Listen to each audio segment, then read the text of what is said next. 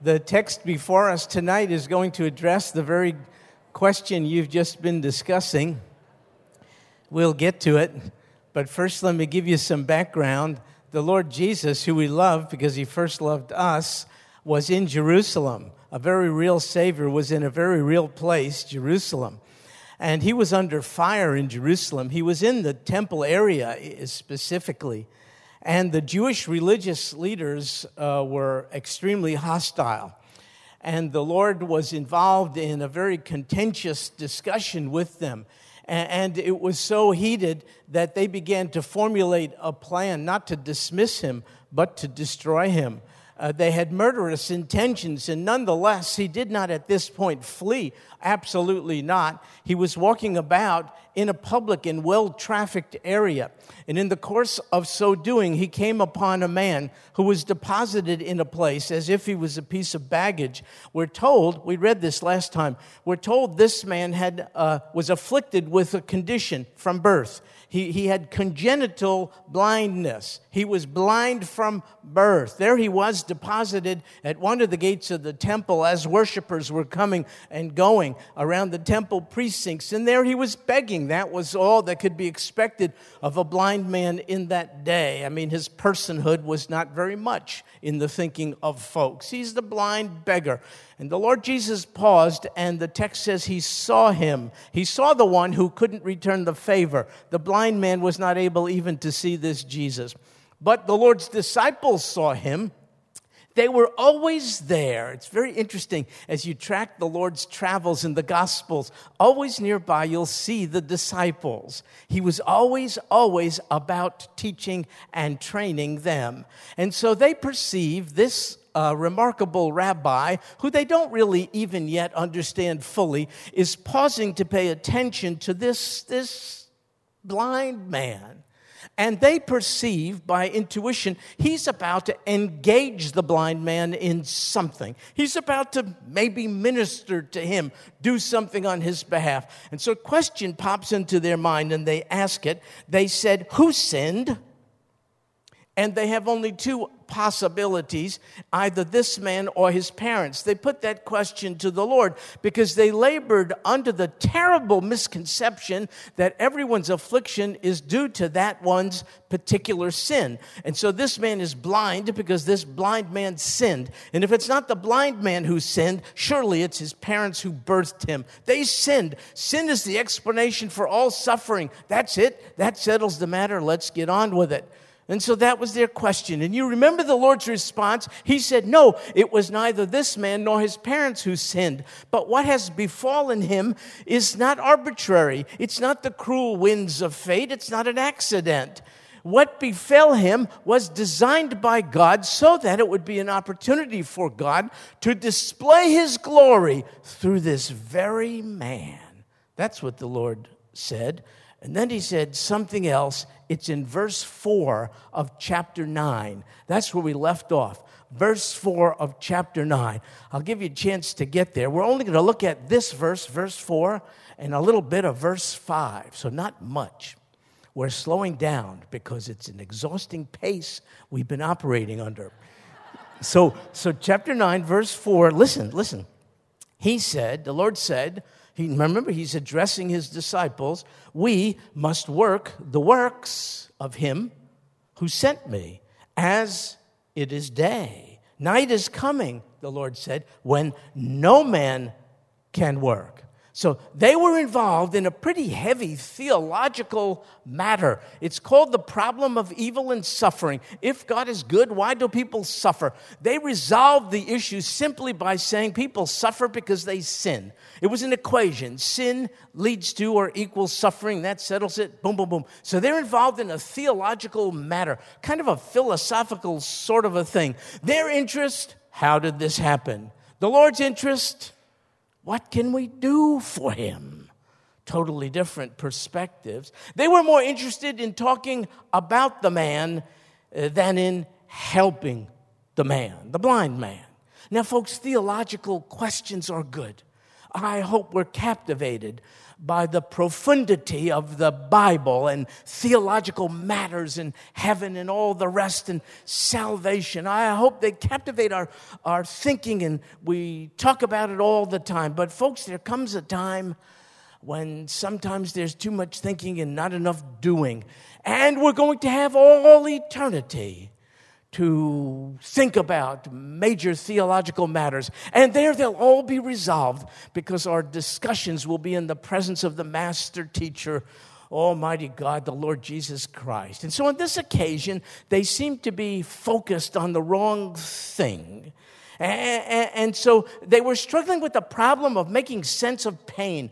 They had a difficult time understanding pain. But there comes a time when, in spite of unresolved theological matters in our mind, there comes a time when talking and thinking has to stop and working must take place. And so the Lord moves his disciples past the matter they were stuck on, and he tells them, this is what he says. He said, we must work. That's what he said. He does not engage them in a deep theological discussion. He did on other occasions. But on this occasion, the blind man is right there. He is lost in the crowd, but not by Rabbi Jesus. Nobody's lost in the crowd. And the Lord knows his situation and feels his pain and sees his potential to bring glory to Almighty God. And that's what he wants his people to be focused on. We're not going to resolve all things to our satisfaction this side of heaven, but we've got plenty of work to do. There are blind beggars all around us in one way or another. And so the Lord wants to redirect their attention. And so he says, we must work. Now, I want to tell you something. If you have right now uh, before you any translation, any translation except the King James Version, then your translation says, we must work. Check me out. Look at it. If you have any translation, any, but the King James Version, yours reads, we must work. But if you have the King James Version, yours reads differently. Yours says, I must work. Am I right about this? Of course I am.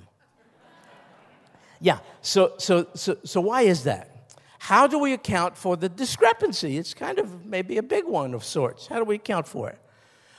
Well, the translation work of the King James Version and the translation work of the other good versions of the Bible made recourse to different manuscripts. Now, I want to tell you this. I could spend the rest of our time going into detail about that issue. I could fill the rest of the time talking to you about the manuscripts, inferior ones, uh, superior ones, older ones, uh, earlier, uh, later ones, and all the rest. We can go through all this. But I don't think it's the most profitable use of our time at this particular time. And in fact, if I did that, I think I would be uh, falling prey to the very thing the Lord's disciples two thousand years ago were. Uh, they were stuck on a theological matter, and it impeded their forward movement. And so, so, so, so we could wax bold on this particular issue and do textual criticism and examine the manuscripts and see whose translation is the most accurate and all the rest. And I'm not saying it's not a matter that is of no importance, but I'm not sure it's the most important matter under the sun, especially for us on this occasion. And so we're not going to We're, we're not going to do that, especially since, uh, regardless of how your translation reads, I or we, I think you'll see in just a few moments, it leads to the same conclusion, and that is we don't have a lot of time. There's work to be done while it is still day. It's a metaphor, day. It means while we're alive. Night comes when we pass, at which time no man can do any particular work. And so the Lord, in this case, uh, saw himself as one sent by the Father with a job to do. And so he says, I must work. I or we must work the works of him who sent me. Can you see the word must? You should have something like that in any translation. It's an imperative. I must. And the word must removes from the Lord's thinking any possibility that the work given him by the Father to do is optional. It is not left up to his discretion. Uh, this is the work he must do. It's a mandate. He has no choice. And so the Lord is speaking here with a sense of urgency I hope doesn't escape us as we sit here in a rather comfortable environment. Urgently, the Lord is saying, I must, I must, I'm a sent one. He's the premier missionary. I must, I'm on mission. I must do the works of him who sent me. I'm a sent forth one. And I must do this as it is day. What did he mean? Well, soon he'll be crucified. Uh, from this point, the point of his statement to crucifixion is only about six months. He knows he only has about six months. He has work to do while here. Hence the sense of urgency. While it's day, I must work. And then he says, it's not always day. Night is coming. For him, he'll be crucified. He'll be buried. Uh, he'll be resurrected from death. He'll ascend to his Father. He will leave the earth. He says, there comes a time, night it's called, when no man can work. There comes a time when for each of us, our time is over. Hence, the Lord speaks with a great sense of urgency. He speaks about the limited nature of the time we have. It's a very valuable uh, commodity. Now, now, don't misunderstand. The Lord is still working, absolutely. But he's, he's working now in an entirely different way than he did while he was here. And so because his time here was limited, he was moved by an extreme sense of urgency to do the work he was sent here to do. And folks, this is true of us as well. That's why the verse says, either I or we must work the works of God who sent me.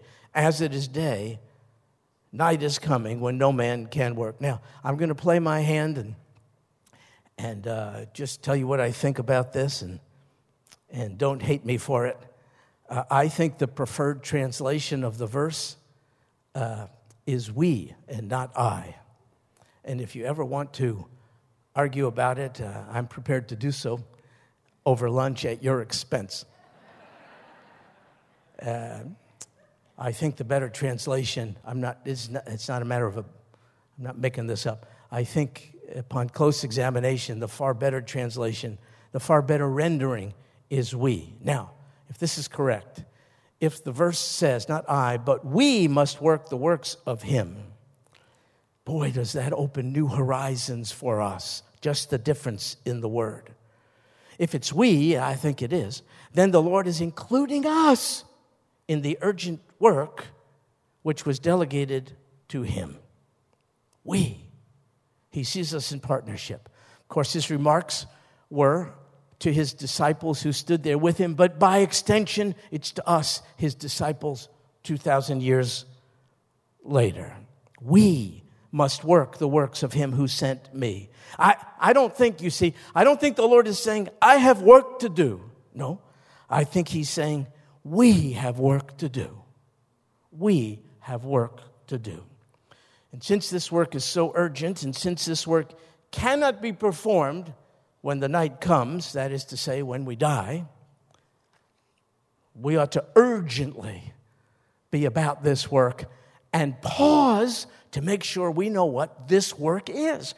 You can read the text so quickly and you think you know what the work of God is, but if it's this urgent and important, shouldn't we answer the question, what is this work we're supposed to be doing? So this relates to your discussion. If the Lord is going to come for us, if our place is in heaven, I ask you to discuss, why are we still here? What is the work of God we are to do while here? And I think here's the answer.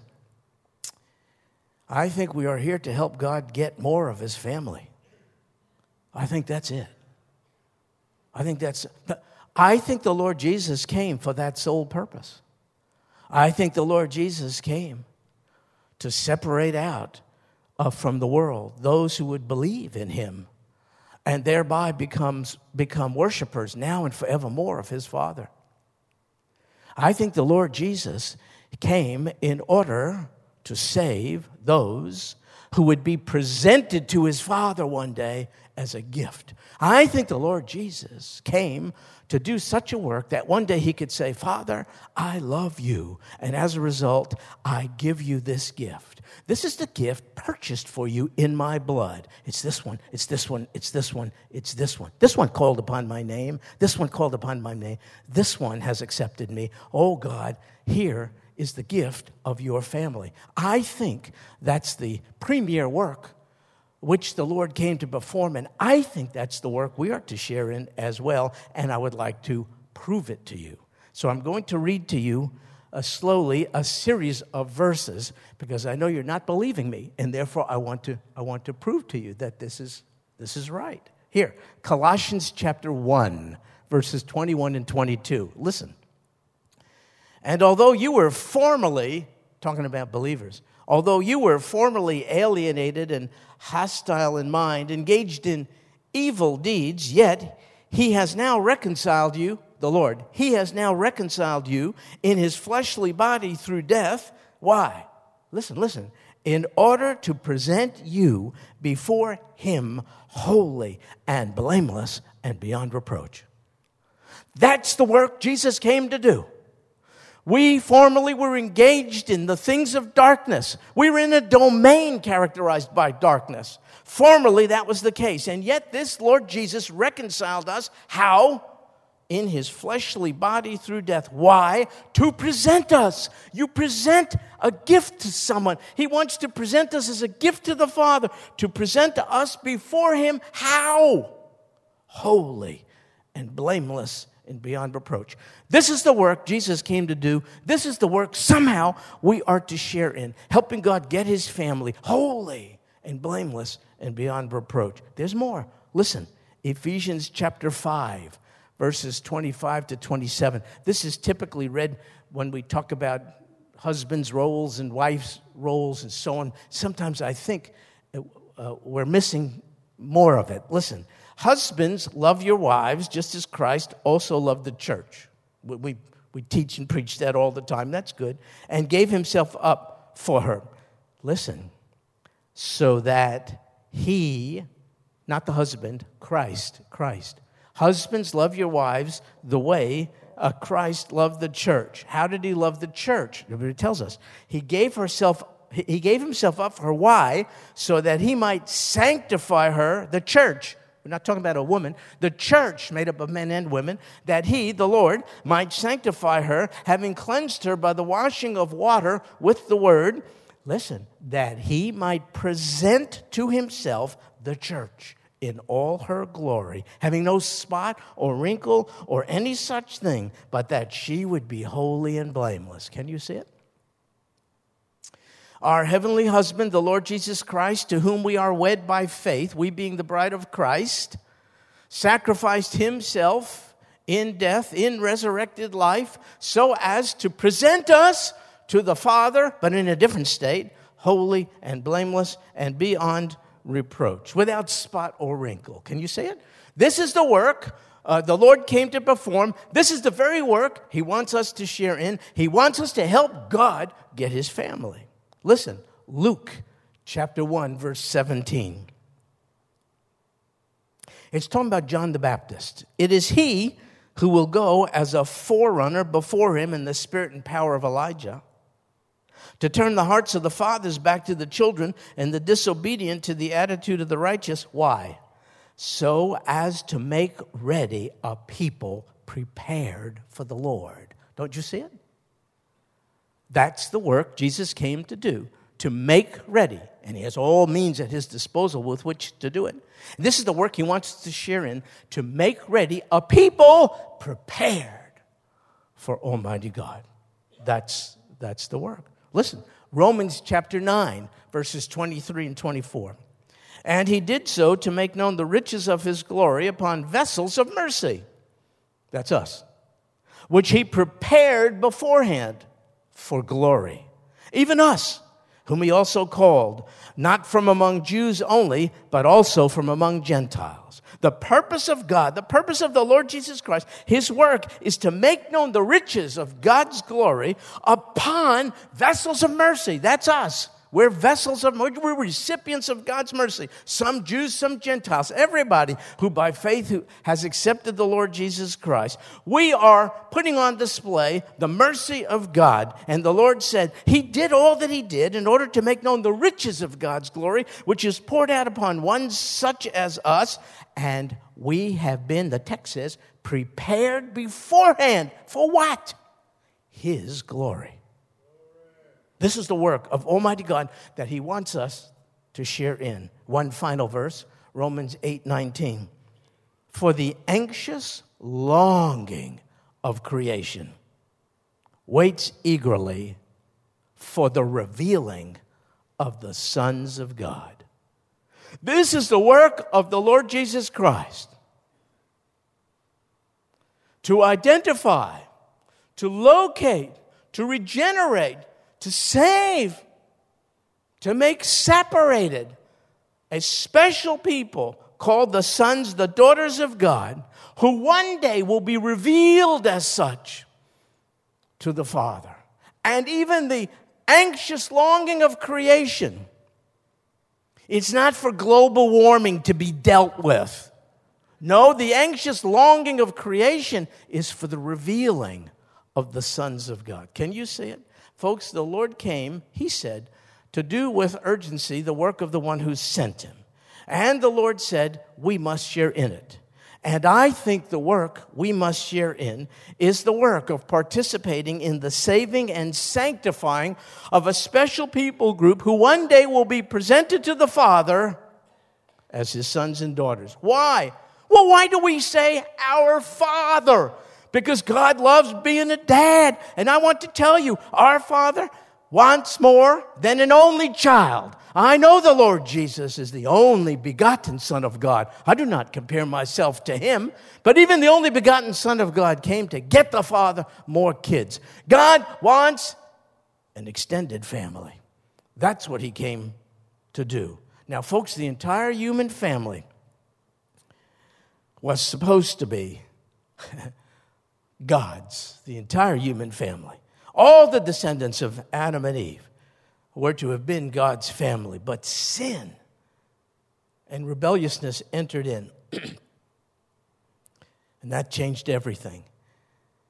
And since sin messed up everything, it has been God's merciful and gracious purpose to redeem from the human race a particular group of people, a family for himself, out of the fallen human race. This is the Lord's work. And so the resurrected and glorified Lord Jesus Christ will become the head of a new race. Yeah. A new race of humanity, purified from all contact and presence of sin and prepared to live eternally in the presence of Almighty God. This is the sanctifying work the Lord Jesus Christ came to perform. And how did he intend to do it while here? I'll tell you. Two ways.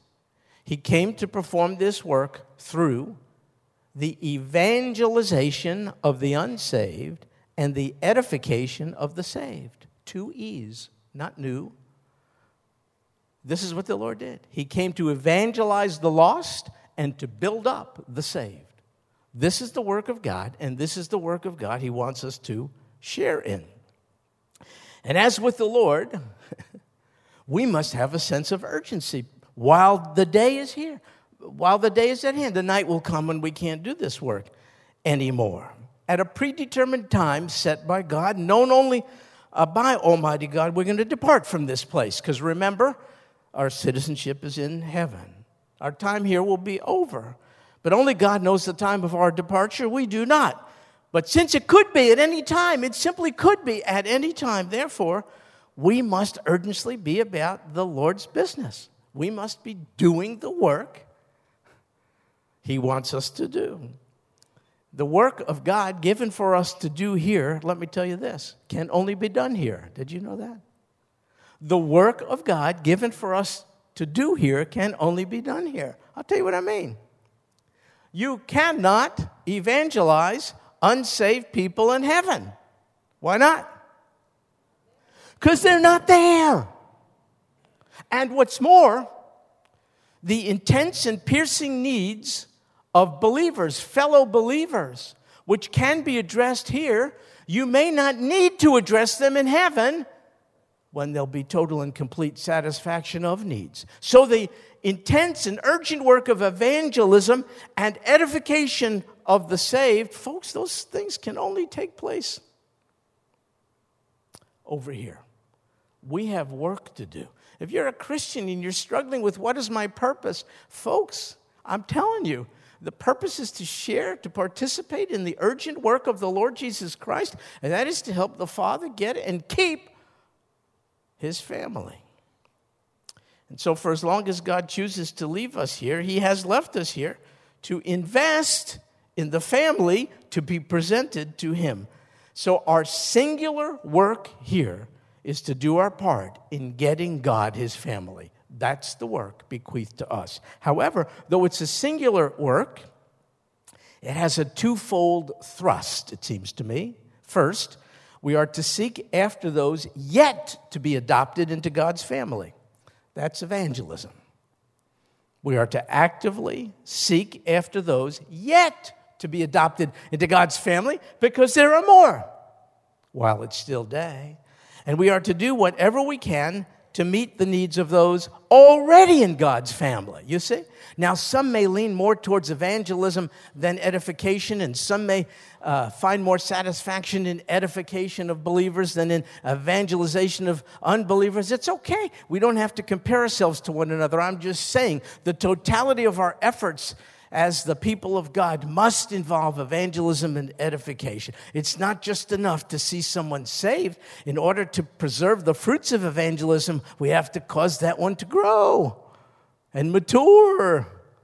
And it's not just enough to sit here and do Bible study. We have to extend the gospel to lost people out there. Can you see how both works are so very, very important? And I think this twofold work, evangelism and edification, is clearly what the Lord Jesus was sent to do, and this is the work we are to do in our limited time here. And by the way, we can see the work of the Lord Jesus in a microcosm right here in this verse, in this chapter we looked at with reference to the blind man. He saw the blind man, the man blind from birth. He stopped, he spoke to him, and he opened the man's eyes that he could see. We're not here to see that tonight. The Lord willing, next week we'll see the miraculous healing of this blind man. But that's what he did. The blind man was a lost man, not yet part of God's family. The Lord made sure he wasn't lost in the crowd. Everyone, so-called religious people on their way to temple worship, passed this man by. Not the Lord Jesus, because his work is to seek and to save those who are lost. This man is blinded not just physically. This man can't see his own Savior with his heart and with faith. The Lord came to open his spiritual eyes, the eyes of his heart, so he could be not only one given sight physically, but also one who could be saved spiritually. And so you see the first part of this singular work, evangelism. But while the Lord was doing this, I mentioned to you earlier, who's watching? The disciples. They're always there. And thank God, if the Lord didn't train up a few, the gospel message would have ended in the first century. It wasn't the masses who, who perpetuated the gospel. No, many people came for healings or for food. They had legitimate human needs, but they weren't really ready with dedication to follow the Lord Jesus. And so he invested his life in these twelve, and one of them didn't turn out too good, as you know. I remember one time the Lord spent the whole night in prayer. He said, the harvest is plentiful, but the laborers are few. He spent the whole night in prayer. And then he went out and he selected the twelve. And he trained up the twelve. And the twelve trained up others. And, all the, and down to this very day, down to this very day. And so you see the twofold work of the Lord. Evangelization of the lost, the blind man. Edification of the saved. Always modeling, teaching, correcting, guiding, setting the pace for his disciples. Now, someone might say, no, you missed it, Stuart. Uh, the work of the Lord here in this text is to heal a blind man. So uh, let me ask you this question. Is that our work? Are we supposed to perform miracles for the Lord Jesus, like uh, giving someone who's congenitally blind sight? Now, uh, that would lead to a real, real lengthy and controversial discussion over miracles and do they take place today the way they did in biblical times, and does every one of God's followers have miracle-working power, and what's the purpose of miracles? We can get into that whole big, big kind of a discussion, but because I don't want to, uh, let me just simply tell you, if God has given you the enablement um, to miraculously uh, heal someone, be used of God to heal someone of their affliction, I think you ought to do it. Uh, but uh, but even if you have that, let's call it a gift, let's say. Uh, even if you have that, surely you're reasonable enough uh, to admit that's not commonplace. You see, if you're one of these people who say, no, miracles should happen normatively, miracles should happen all the time, then I say to you, you don't know what a miracle is. Because a miracle, by definition, is an exception to the rule. A miracle is an interruption, an intrusion into the natural order of things. If that happened all the time, there would be no natural order of things. So even if you have miracle-working power, even if you do, I hope you're willing to admit it's the exception to the rule. So what then is the work of God? I don't think it's going about and healing people of their physical afflictions, as in this case, blindness. Why? Folks, it's a metaphor for spiritual blindness. You'll see by the time we get, if we get to the end of John nine, you'll see the healing of this man is so that he could see the Savior. The work of the Savior is not so much to give people their physical sight. The work of the Savior is to reveal he is the Savior, and he has the power to save people from sin. That's what he was, and I'll prove this to you. Do you think the Lord Jesus just went around town performing random miracles? No, he did not do that. His works always were meant to confirm something. What? Well, the Old Testament prophets, prophets told us what and who to look for when Messiah, when the Savior comes. There were a lot of pretenders to the throne. Someone could say, I'm the Messiah, I'm the Messiah. I mean, we have people in this day who are doing that kind of stuff. Well, how do you know they're not? So the Old Testament prophets, writing for God, gave us some indications of what things will be like when Messiah comes. I'll just read you one. Isaiah thirty-five, verse five. When Messiah comes, then the eyes of the blind will be opened. This is why the Lord did what he did here. You know what he's saying, even without a word? I'm the Messiah. I opened the eyes of the blind man. This is not typically done. Nobody has done it. I did it. Why? To show you I'm the one Isaiah told you about. I'm the Messiah. I'm the genuine article. Those other people are counterfeits. I opened the eyes of the blind. Not at random. I specifically did this because Isaiah said that's what you look for. When the Messiah is here, he will open the eyes of the blind. And the Lord Jesus said, I, I did that. So, folks, the ultimate work of the Lord, frankly, is not to go about healing people physically. If you got the gift, go ahead, use it. But that's not the ultimate thing. The ultimate goal of the Messiah is to open people's blinded spiritual eyes so that they could behold him as the Savior of their sin. Because his twofold purpose, remember, is to save the lost and to build up those who are saved. He wants to help previously blinded people to see him as Savior, and then he wants us to progressively see him more clearly as Lord of life. When you get saved, you're not done. You then have to figure out how to live as a saved person.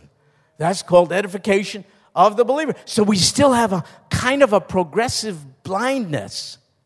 Oh, our sins are forgiven in an instant when we accept Jesus, the sin-bearer, as Savior. But then that begins the process of our eyes being opened wider and wider. Oh, you mean you don't want me to be mastered by alcohol anymore?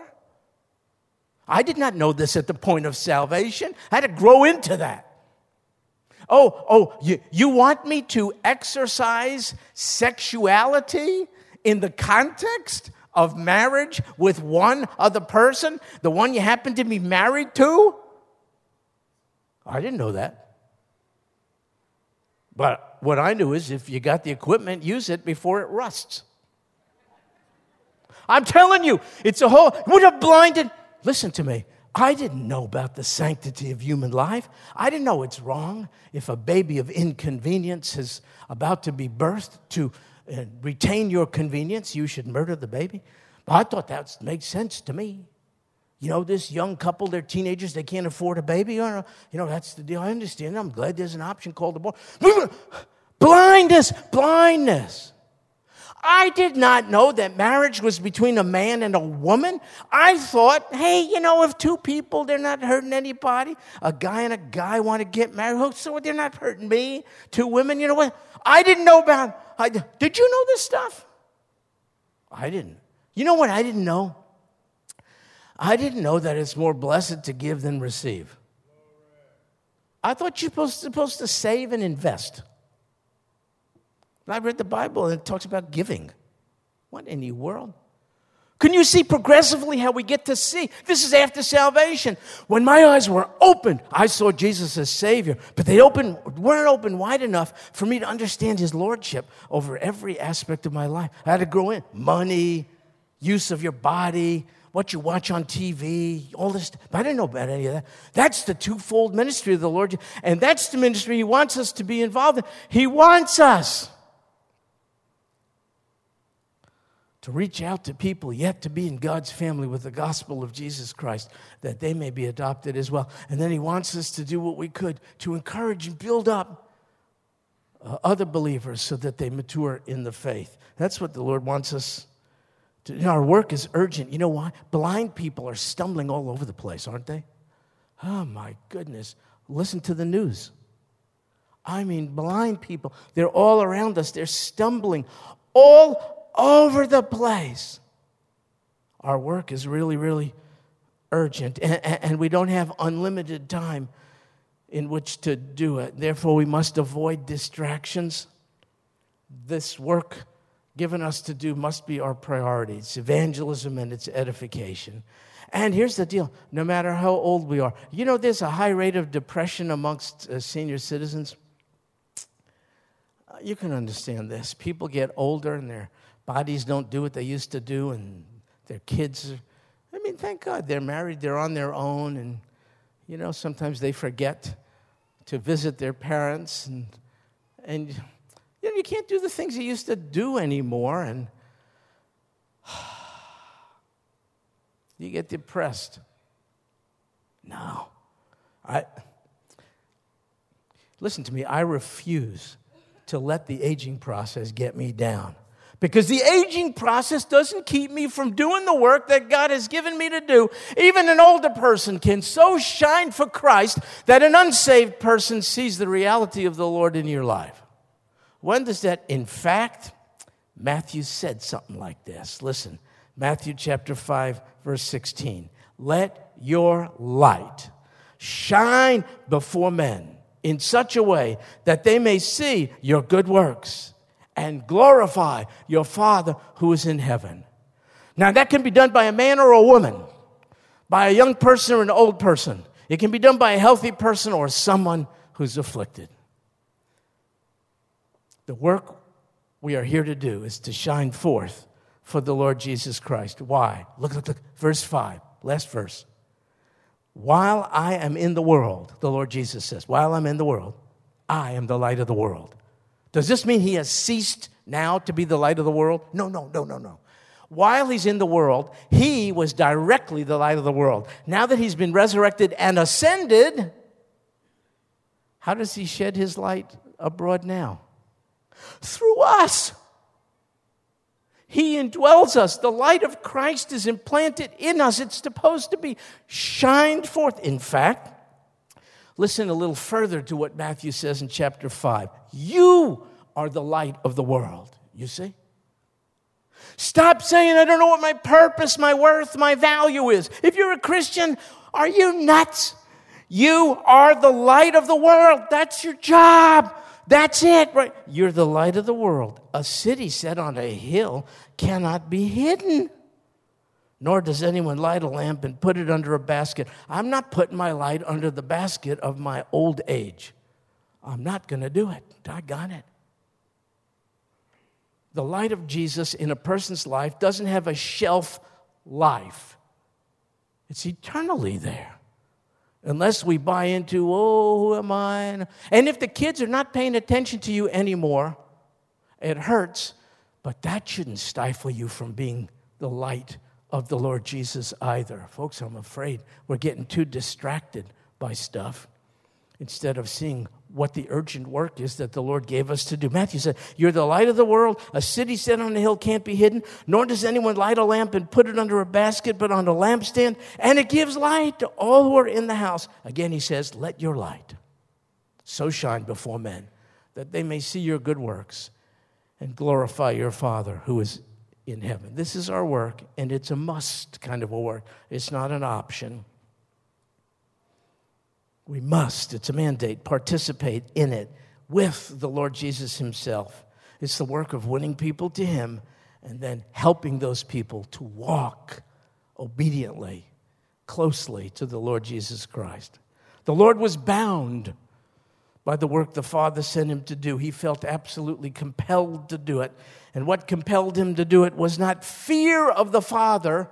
Don't be wrongly motivated here. It wasn't fear of the Father that motivated the Lord. It was the love of the Father for him and his love for the Father. That's the only right motive for us. Don't you love Jesus? Yeah, because he took the initiative in loving us. Don't you value him more than anything or anybody else? Whom have I in heaven but thee? Besides thee is there nothing on earth. That's the motive. Constrained to do the work of God, not by fear of God, but love for God. That's it. And I don't think the Lord Jesus Christ felt compelled to do the work of the Father in order to win his approval. He already had it. This is my only begotten Son, with whom I am well pleased. And the same is true of us. We don't do the work of God to win his approval. We do the work of God because we already have his approval. It's an entirely different motivation. Now let me close with this verse I hope encourages you and me to do the twofold work of God, evangelism and edification. We don't have to all do it the same way. Some are going to go to Africa. If God calls you to do that, you should do it. Some are going to go next door. Some are going to smile at somebody at Walmart. Some are going to share, I don't know, a simple forty words with the U P S guy. I don't know, something like this. Hey, hey, I know you're busy, but let me tell you about the greatest thing that ever happened to me. It's when I realized that God was willing to forgive all my sins through the death of his Son Jesus on the cross in my place. You know what I just did? I just did the work of God. I leave the results to him. Now, if the U P S guy falls on his knees and prays to accept the Lord Jesus at my doorstep, I'm not done. Because remember, the second part of evangelism is now edification of that new believer. You see? Again, you may find yourself more comfortable in the edification phase of your job than the evangelism phase. It's okay. Don't, don't, you don't have to compare yourself to some are very bold and aggressive evangelists. Praise the Lord. Others are nurturers. They're going to come around you, a fellow believer, when you're hurting. They're going to put their arm around you. They're going to pray for you. And they may even do Bible study with you or something like that. All of these things are very, very important, essential works of Almighty God. So, word of encouragement from Paul as we close. First Corinthians chapter fifteen, verse fifty-eight. I bet you know this. Therefore, that's how it starts. So you got to back up. I'll just sum up for you what came before. It has to do with the merits of Christ and the work of Christ and the blessings of Christ and all he has done for us. Therefore, in light of all that Christ has done, therefore, then Paul says, my beloved brethren. Loved by who? Paul? Yeah, yeah. But he means by God.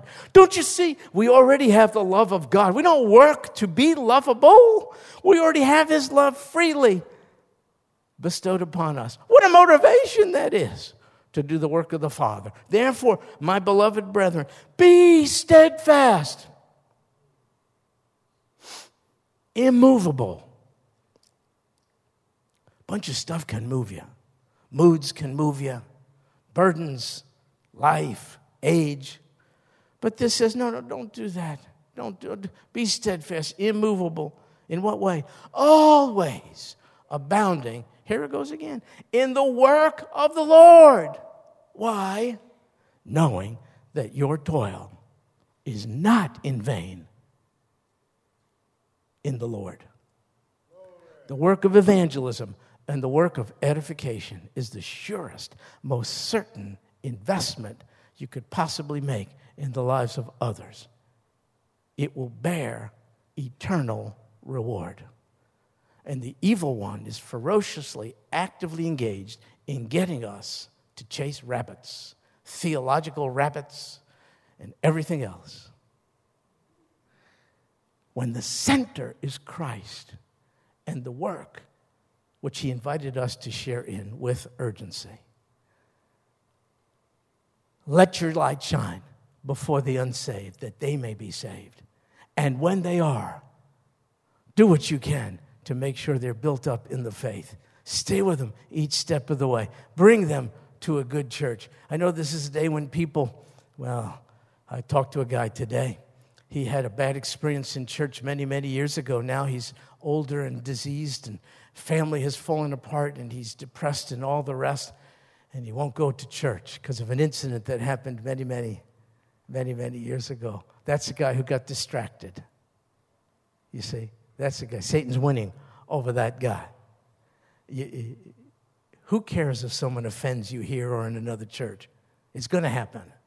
That's not the deal. The church gives you an opportunity to do the second phase of our work, and that is to edify other believers, even if you don't like them. Liking folks is just optional. If you happen to, that's just icing on the cake. It has nothing to do with that. We're still to be doing things on one another's behalf that encourage our faith, that build us up, that keep us straight. We're to pray for one another. We're to embrace one another. We're to weep with one another and rejoice. We're to teach and edify one another. We're to correct one another. We're to counsel with one another. Sometimes we're to bring a meal to someone who's needy in the body, all the rest. You wouldn't be able to do those things without the church. So with all its faults, all those other hypocrites, you know, so what? You have a field of people who you can serve, who you can edify. Twofold work. And the Bible says, doing this work, the work of the Lord, should be done with steadfastness and immovability, because this kind of work bears fruit. It's never, never in vain. Lord Jesus Christ, thank you for saving us, but not to do nothing. Thank you for saving us to do something that matters. I think one of the reasons why these wonderful twenty-two missionaries to Africa, these ladies, has such joy and smiles on their faces, even under rough circumstances, is that they were smack dab in the center of your will. They were doing your work. And it gave them joy inexpressible. I hope we're jealous of that sort of thing. There's joy in participating with you in the work that matters most, the work of evangelism, taking good news to people lost, and the work of helping save people to better walk with you. Thank you, Lord Jesus, for separating out those of us who are Christians unto yourself as worshipers throughout eternity. And, oh God, we pray you would use us to help get more of your family. This we pray in Jesus' name. Amen. Amen.